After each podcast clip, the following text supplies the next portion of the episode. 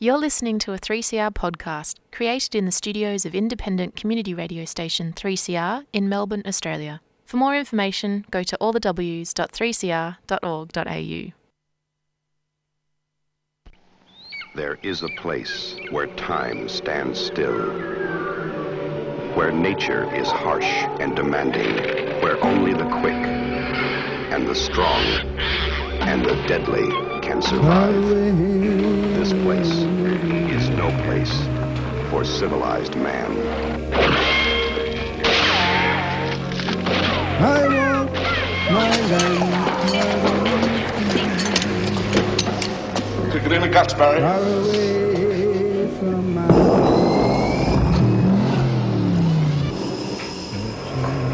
All you've got to do now is pass the Australian culture test. Three simple questions, three How the correct you answers, get all this and you together? go through that doorway to the greatest little country in the world.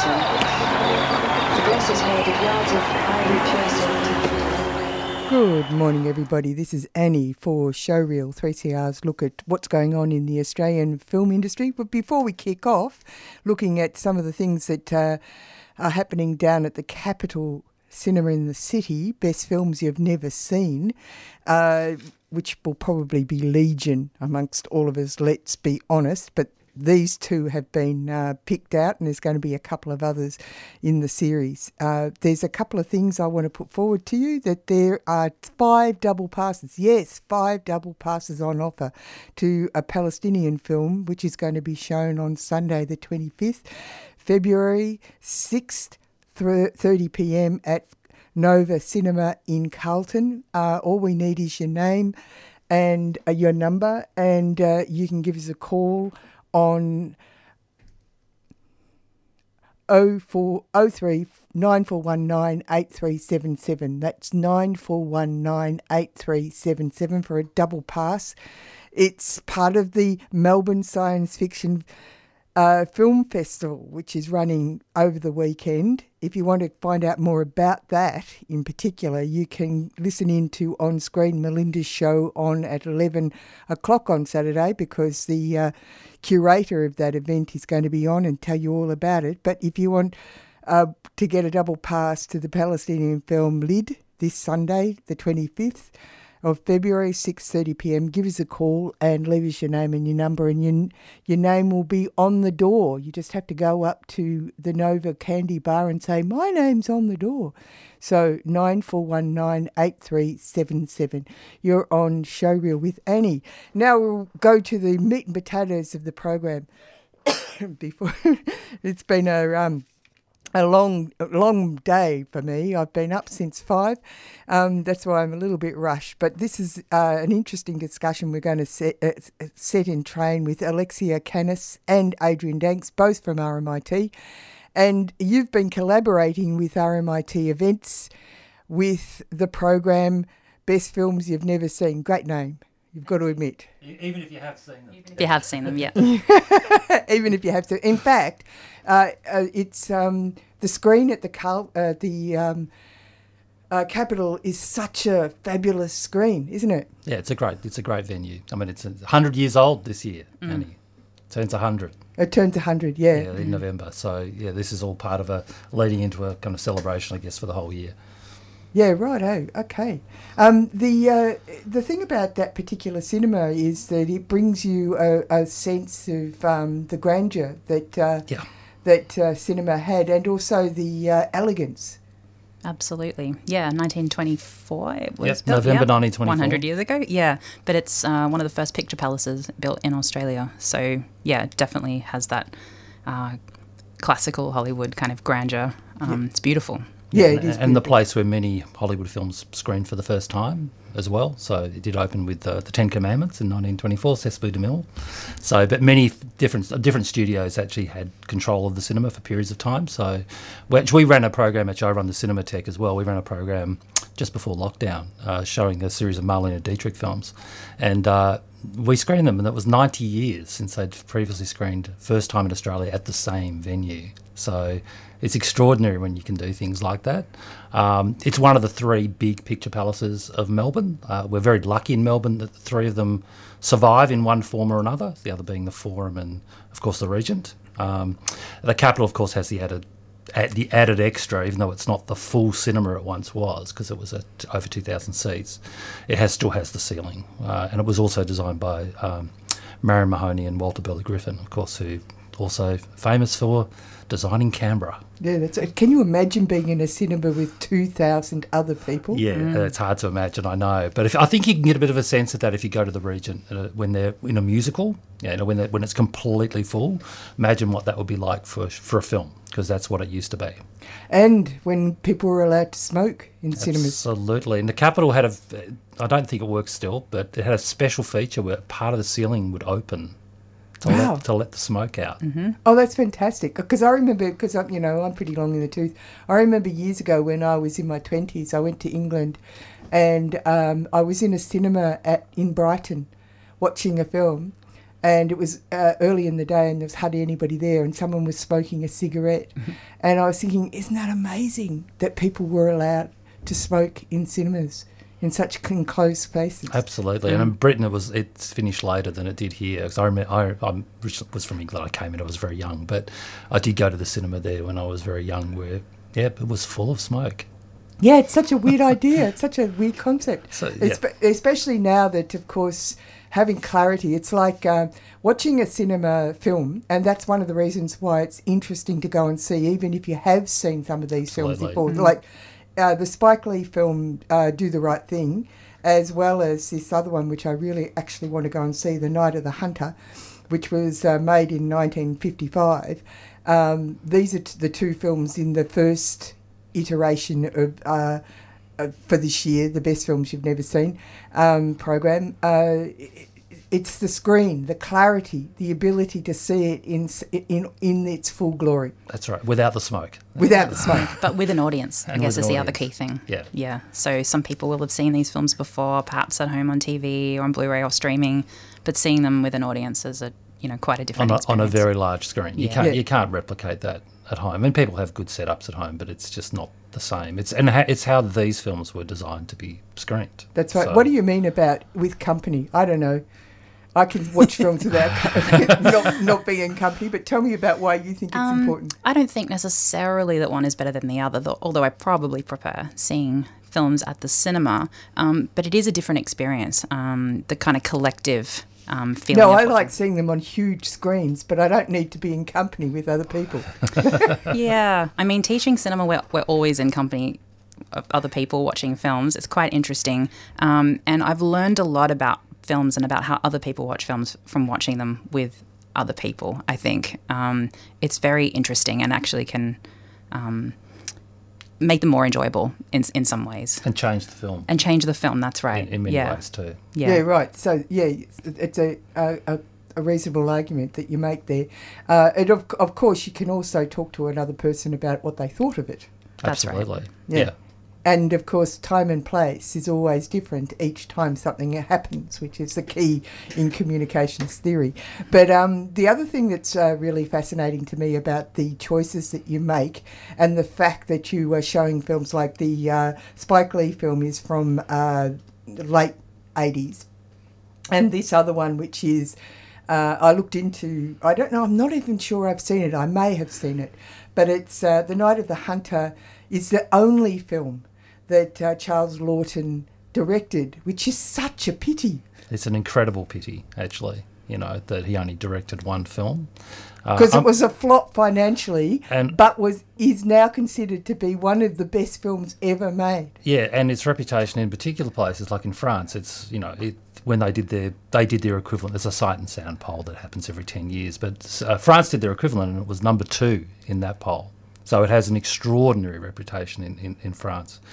I mean, And Charles. it's got the wonderful Robert Mitchum. Oh, he's and he's extraordinary. And an he's extra- amazing, It's an that guy. extraordinary performance mm. as well. Probably his, I would say, probably his greatest performance. I think Robert Mitchum would actually say that himself if he got him to talk seriously about his career. Um, I mean, Laughton was a very well-established actor, of course, before directing the film, and and also had directed for theatre before it. So, on some level, I don't, it, you know, it was a bit of a one-shot film, and he was hoping to direct further films, but because of the failure of this oh, you one- already had it in the pipeline.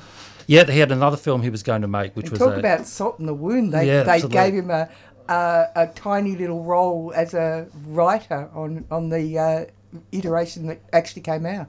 Yep, that's exactly yeah. So he he ended up making yeah, the, the Naked and the Dead, the um, uh, the Norm, Norman Mailer novel. He was going to make a film of that, but because of the failure of this film, they decided that probably they probably needed someone else to direct it who was a bit more experienced. And um, I mean, Laughton is someone who didn't have experience directing film, obviously, and uh, you hear accounts of the making of the film, and he was incredibly good and generous working with actors. But and he'd obviously had significant experience as a film actor, so he knew something about the mechanics of making films.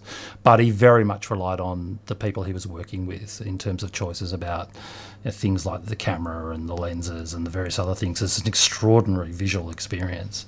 Um, but I think that that leads it's a, it's an extraordinary collaborative film. I think um, as a result of that, all, all the pieces that came together to make this really quite singular film, and there is no other film like it. It's like uh, that you bring this up. It's like uh, Baz Luhrmann's film. I, I would actually argue that if he didn't have the editors and uh, a whole range of other things happening in the filmmaking process, he wouldn't be the so-called genius that he's supposed to be. No, I agree with that. I mean, I remember someone said that about Moulin Rouge, and they said, "Oh, it's really well edited." And I said, "Well, it possibly is, but it's edited a lot." you know, um, so there's a lot of cutting around. I think it's a bit different here. I think Laughton does bring part of his. I don't, I don't think that's a bad thing. No, no, I think it is a collaborative thing. Yeah, This is why this is so interesting that you're having these programs because it leads to this. Uh, I mean, this program, Showreel, is about uh, the Australian film industry Mm. and, and uh, moving image industry and how it. And the reason why I've got you in is because I think being able to show people a whole range of selections, use your skills at uh, creating a program, is so important for people to see how films have been made in different eras. Absolutely, yeah, it, it it absolutely is. So I mean, that's something that, uh, and I, you know, I think it's something that gets a bit undervalued, probably. Um, it's by certain figures in the film industry. So I mean, having a film culture and a culture that makes things available. Melbourne is very like of all the cities in Australia is very well served. I think in terms of having ACMI in terms of having a range of other film cultural events. So, um, you know, new emerging filmmakers can actually get the opportunity to see things on the big screen, and the film festival is obviously a very successful thing here as well. But yeah, it's a, it's a it's an integral part of the Australian film industry, whether you're showing Australian films or not. Um, although the Capitol, of course, we do show Australian films. In fact, last weekend we screened Celia with Ann Turner there and The Babadook, etc. So yeah, I think it's an essential part. of- Well, uh, the Australian uh, films don't require. We don't have to have a cultural cringe No, about we Australian don't. films. In fact, I do.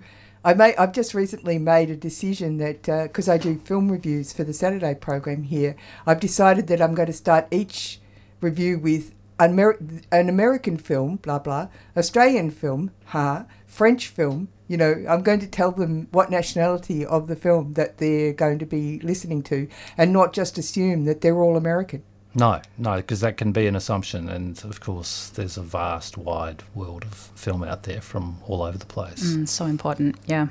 Uh, you're on Showreel with Annie, and we're having a chat with Alexia Kannas and Adrian Danks. They're from RMIT. In fact, they're from the uh, cinema studies at RMIT, and they've been collaborating with RMIT events on Best Films You've Never Seen, a program for all of us out there, including their students. But uh, before we go on, I have to remind you that there's five double passes to a film that's being shown at Nova on Sunday, the 25th, uh, 6:30 p.m. at the Nova. As I said, it's part of the Sci- Melbourne Science Fiction Film Festival, and it's as I said, it's a Palestinian film. Who knew that they were making science fiction films? It's called LYD, L-Y-D, and uh, you can go there for free if you give us a call on nine four one nine eight three seven seven. Have a very pleasant afternoon. Public transport's great. What's not great is that unless you've got a radio with you, you can't listen to 3CR when you're on it. Until now, the Community Radio Plus app lets you listen to us wherever you are. Get on board and search Community Radio Plus wherever you get your apps. Time's on my mind when I had you by my side. Am I thinking loud? Do I want you around? Hi, my name is Rolf de Heer. I don't live in Melbourne, I live across the water in Tasmania. But if I did live in Melbourne, my number one radio station would be 3CR because it's about community and community matters. And you're with Annie on Showreel, and we've got Alexia Kannas and Adrian Danks in the studio, and they're talking about two films that they've put up to be shown. They're going to be shown on the 28th of February. Uh, Do the Right Thing, Spike Lee. Uh, he was a, a fantastic fellow. That's on at 2:30 p.m. And the Night of the Hunter is going to be on at 6 p.m. on the 28th of February. They cost $15. This is the other thing about this. It's not only uh, have they you curated and decided on films that people really should have a look at, but you've made it possible for people to go and see them cheap prices. Yeah, that was really important to us, actually, the accessibility kind of piece. So um, it's $10 to see each film or 15 to see both. Oh, Um, cool. It's yeah. even better. Yeah, even better. Even better. even better. Yeah, yeah, yeah. That's right. And it's such a great, great venue. It, uh, if you love films, one of the reasons for why it's a great venue is because the screen is so large and encompassing, and uh, apparently flat rather than curved. It is flat, yes. this makes a difference. Yeah, and you get to admire the ceiling. There's a light show in the ceiling as well, which is something quite unique. Yeah, that's right. And, and yeah, well, you know, the whole thing. And the seats are comfortable. Yeah. That's the other thing. It, it's actually really lovely. um, I uh, had the interesting experience of watching. Um, I started to watch. Uh, they shoot horses, don't they? 1974 film. Um, and uh, I was just watching it on YouTube without. Uh, it was because I was doing something, uh, but I started to watch how it was made and how different. I mean, one, I remember seeing it when I was very young and being absolutely blown away by, by it. But the recent uh, looking at it was such a revelation around di- directorial and uh, what they were aiming to do and the psychology of filmmaking at the time that that was being made. So, this is a film that was about uh, historical e- events in America, cultural events for working class people, 1930s, w- in poverty, but it was made in 1974 where people were releasing uh, the power of cinema to once again follow action, follow action instead of it being static. Uh, it, I'm absolutely, I was really blown away about how different and how constrained our view is of how things are done by the cultural world we're in. And uh, it's almost locked in. That's why it's so important to come and see films like this, isn't it? Absolutely, it's it's essential to come and see how films, how relevant they might still be, and certainly if we talk about do the right thing a little bit, it's Nothing's disturbingly changed. relevant. Yeah, right, disturbingly relevant, still relevant. Night of the Hunter is is quite a different experience because it's a, it, it's very influenced by silent cinema. It's very modern and, and not modern at the same time. It's both naturalistic and incredibly expressionistic. So it, it's a fascinating kind of composite of so many things when you watch that film. Interestingly, in comparison to They Shoot Horses, Don't They? It's also set around the same time, of course, if you think about it, early 1930s. Um, so they're both films are set in the Depression and they reflect upon that, um, but from a distance. And that's interesting in its own right, too. So the films are not just films to look on back on now in terms of them in 1955, but also what they were reflecting on at the time as Yeah. well, um, is always important to recognise and think about too. Yeah, yeah. I just find it really fascinating. And also, we have contrived views about what history is. It's a history is, um, for the moment, uh, is uh, described as being a finite thing. And there's this ludicrous notion that uh, everything's been discovered. But of course, uh, that that's um, it, it, these kind of films put a lie to that. They do. They do. Absolutely. Yeah. Oh, you said absolutely. I thought you were going to say something. That's okay. Um, no, they, they do. They do put a lie to that, and that's why. I mean, a film like Night of the Hunter. I mean, Do the Right Thing's quite different because Do the Right Thing was, of course, a significant success at the oh time. Oh yeah, of no, it was, and also because it was bringing centre stage the uh, Black history of America. I mean, you know, the, uh, the Black experience. Uh, yeah, um, it's, it's kind of odd because uh, American uh, people or, who are black are Americans. And this is what this film was is about. It's their experience within the context of their world. Mm. And it seems amazing that it took so long for someone to be allowed to do so. Mm. I mean, it was yeah, it was very successful. It was critically successful and successful with audiences, but it was also quite controversial. Yeah, it was. Yeah, uh, lots of critics um, criticized its portrayal, representation of racism. Um, and, and for being incendiary. That's as well. right. Yeah, which well, of you course, can't have that. Yeah, which of course Spike Lee then called out as racist in it in and of itself, right? Yeah, it's a bit like the, uh, um, dare I say it, but the uh, Melbourne City Council vote not to support Palestine the other day. The reason given was that it it was divisive. Mm. Yeah, well. yeah. yeah, yeah, yeah. That's that's not a bad description. Mm. yeah, yeah. Oh, the elephant in the room. Anyway, by the by. but I guess I guess um, what's but interest- also he, he's a great filmmaker. That's right. It's He not is. just it's that's the beauty of it. It's a, it's alive. It was an it was a, a wonderful expression of filmmaking uh, in a way that uh, reveals the need to be diverse. That's right, and it kind of refuses to simplify things at the same time. So it's yeah, it kind of celebrates that It's, diversity it's or a messy. showcase. It's a messy film. Yeah. I mean, at one level, it's not messy at all. It's a very one, well made, carefully made, very controlled film. But there's a messiness to what it's about and what its conclusions are, which Mm. is really so central to the film. Um, but also made by a filmmaker, and that's another thing. I Always It was think- early in his career. It's early in his career. It's uh, the, I think it's the third feature. Yeah, the 3rd Mhm. feature. He'd made a few short films before that. Um, It's really hard to get a feature up. Absolutely, and, and the start of an incredible career. Mm. Um, you know, full of fascinating films. Some more successful than others, but you know that doesn't really. That's not the point. I mean, even some of the ones that I, I must pretty bad are often the most interesting that he made. So he's always a fascinating filmmaker, but also a filmmaker with an incredibly distinctive style as well. Like you, no one makes a film that looks or sounds quite like Spike Lee. That's right, exactly. And uh, if we go back to the Night of the Hunter, part of that thing about what you said earlier, which is that they, it seems so old-fashioned as well as so modern. The 30s and are like that. They are they are the uh, bedrock of what is still being expressed now.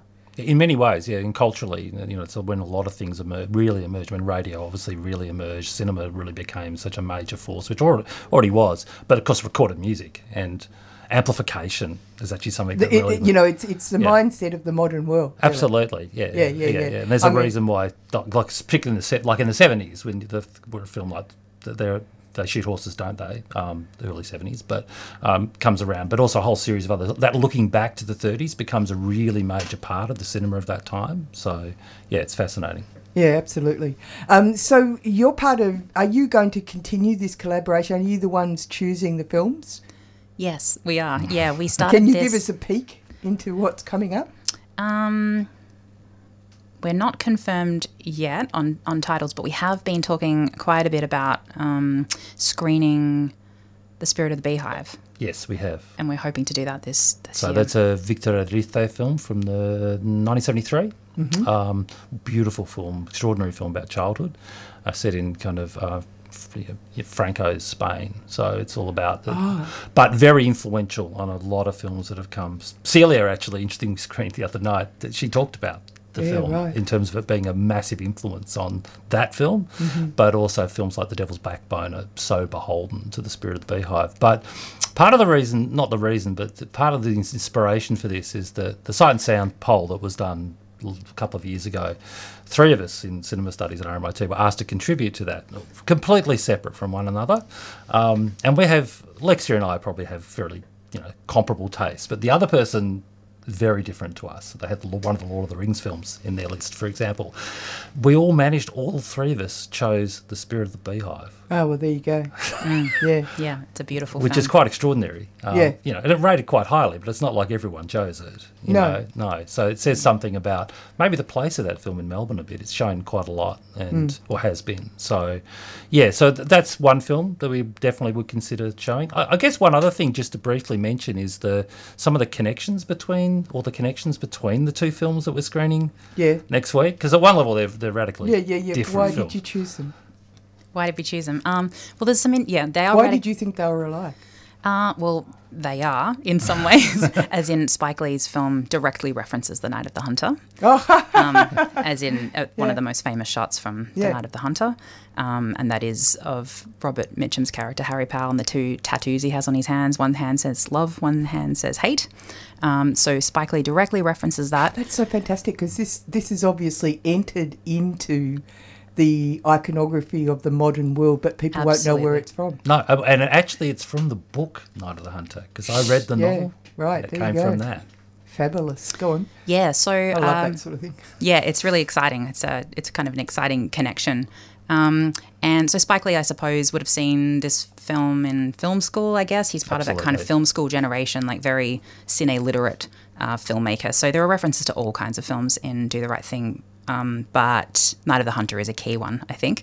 They also happen to sit side by side on the Sight and Sound list, which is do. quite interesting. They I think do. Night of the Hunter is 24 and Do the Right Thing is 25 or, Something- or eight- or anyway, yeah, no, it's the next what it one. says. It's 24 Yeah. and 25. Yeah. Yeah. they're side by side, Yeah, which is kind of an interesting sort of coincidence, I What, suppose. the- what was on the top? What was the first one? I mean, Well- that's so hierarchical, but it's so It odd. is, it is. But actually, the reason we started the series in the first place was because in 2022, when the list came out, there was a big, well, I guess, controversy. There was a controversy. Uh, because Chantal Akerman's uh, Jeanne Dielman um, won, um, and it beat out Hitchcock's Vertigo, which Oh, had yeah, been yeah. at the I hate number. that film, actually. Do you? Yeah, I I don't hate that film, but I, I voted for dislike both it. of them. Yeah, I love that film, but I, it's fascinating. I don't John know. Dill- I've always hated that film. Yeah. I hate the character of the blonde woman. I, I just Oh, find okay. the blonde woman is so like a cutout um, character from you know when kids cut uh, uh, shapes of the Yeah. woman. Yeah. that's what it's like for me. Yeah. That's what she is, and I really dislike it. She's a construction. I really She's- dislike it. But I that's the- really dislike Yeah, it. yeah, yeah, but that's Yeah. kind of the. The what point. The, fil- what the film's about too, um, Yeah. and And it I is, have to and it's quite critical about that too. Yeah, I have yeah, to say, yeah. so to be really fair. But to I really film. hated it as a Yeah. kid. I really, really hated Yeah, it. it's definitely not for everyone. Um, but anyway, that came second, and the first film was this kind of epic feminist uh, masterpiece, from which the was mid-seventies, Yeah. yeah. from the mid seventies, which was um, you know Hilarious. caused caused quite a controversy in sort of film circles. And someone said to me. Um, I bet no one's ever seen a lot. Many people haven't seen that film though, Yeah. and I thought, well, we should show Well, it. yeah, yeah. And so that's why we started the series, and we and did. we started with that film, obviously. Oh, I see. Yeah. I see. So you you you are um, trendsetters. Yeah, de- definitely. In a way, I mean, it's a film that has been screened. I mean, we've screened the Chantal Akerman season at the Cinematheque. Yeah, yeah, and, yeah, yeah. You know, so it's not, it's not. It, it, it was both surprising to me and not surprising that it won. that if you know that what I mean. uh, what that the or people out there in the in the world are as subtle and sophisticated as that. That's right. Yeah, that someone Never forget. Yeah. Yeah. that someone would like to watch a woman peeling potatoes for three hours or Yeah, three and, and a half and hours. it's the kind of film Yeah. that probably quite a few people who contributed to the list would said, like, that's a film that's so far away from. But because of the nature of the film, it's a film. If you want to, you want if you want to choose a film of that kind, that's a film. That's one probably the film you would choose, right? So, well, literally, we have to get out. yep. We've we've out uh, uh, Could have stayed our kept, welcome. could have could have kept going, couldn't we? Yeah, thank you very much for coming in and chatting. Thanks for Yeah, having thanks, us. Annie.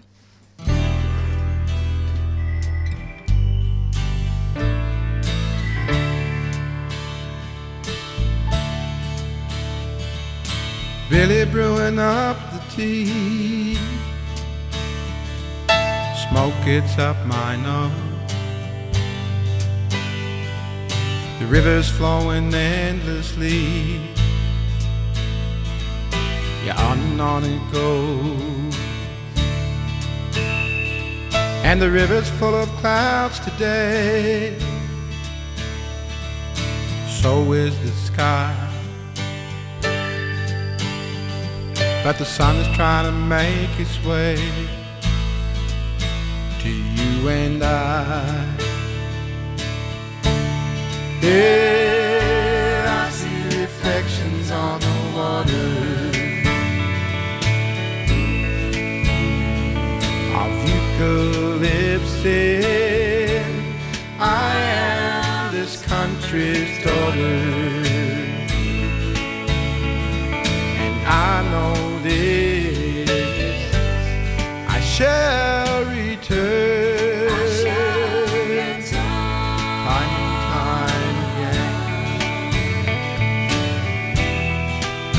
Until the end of my wandering.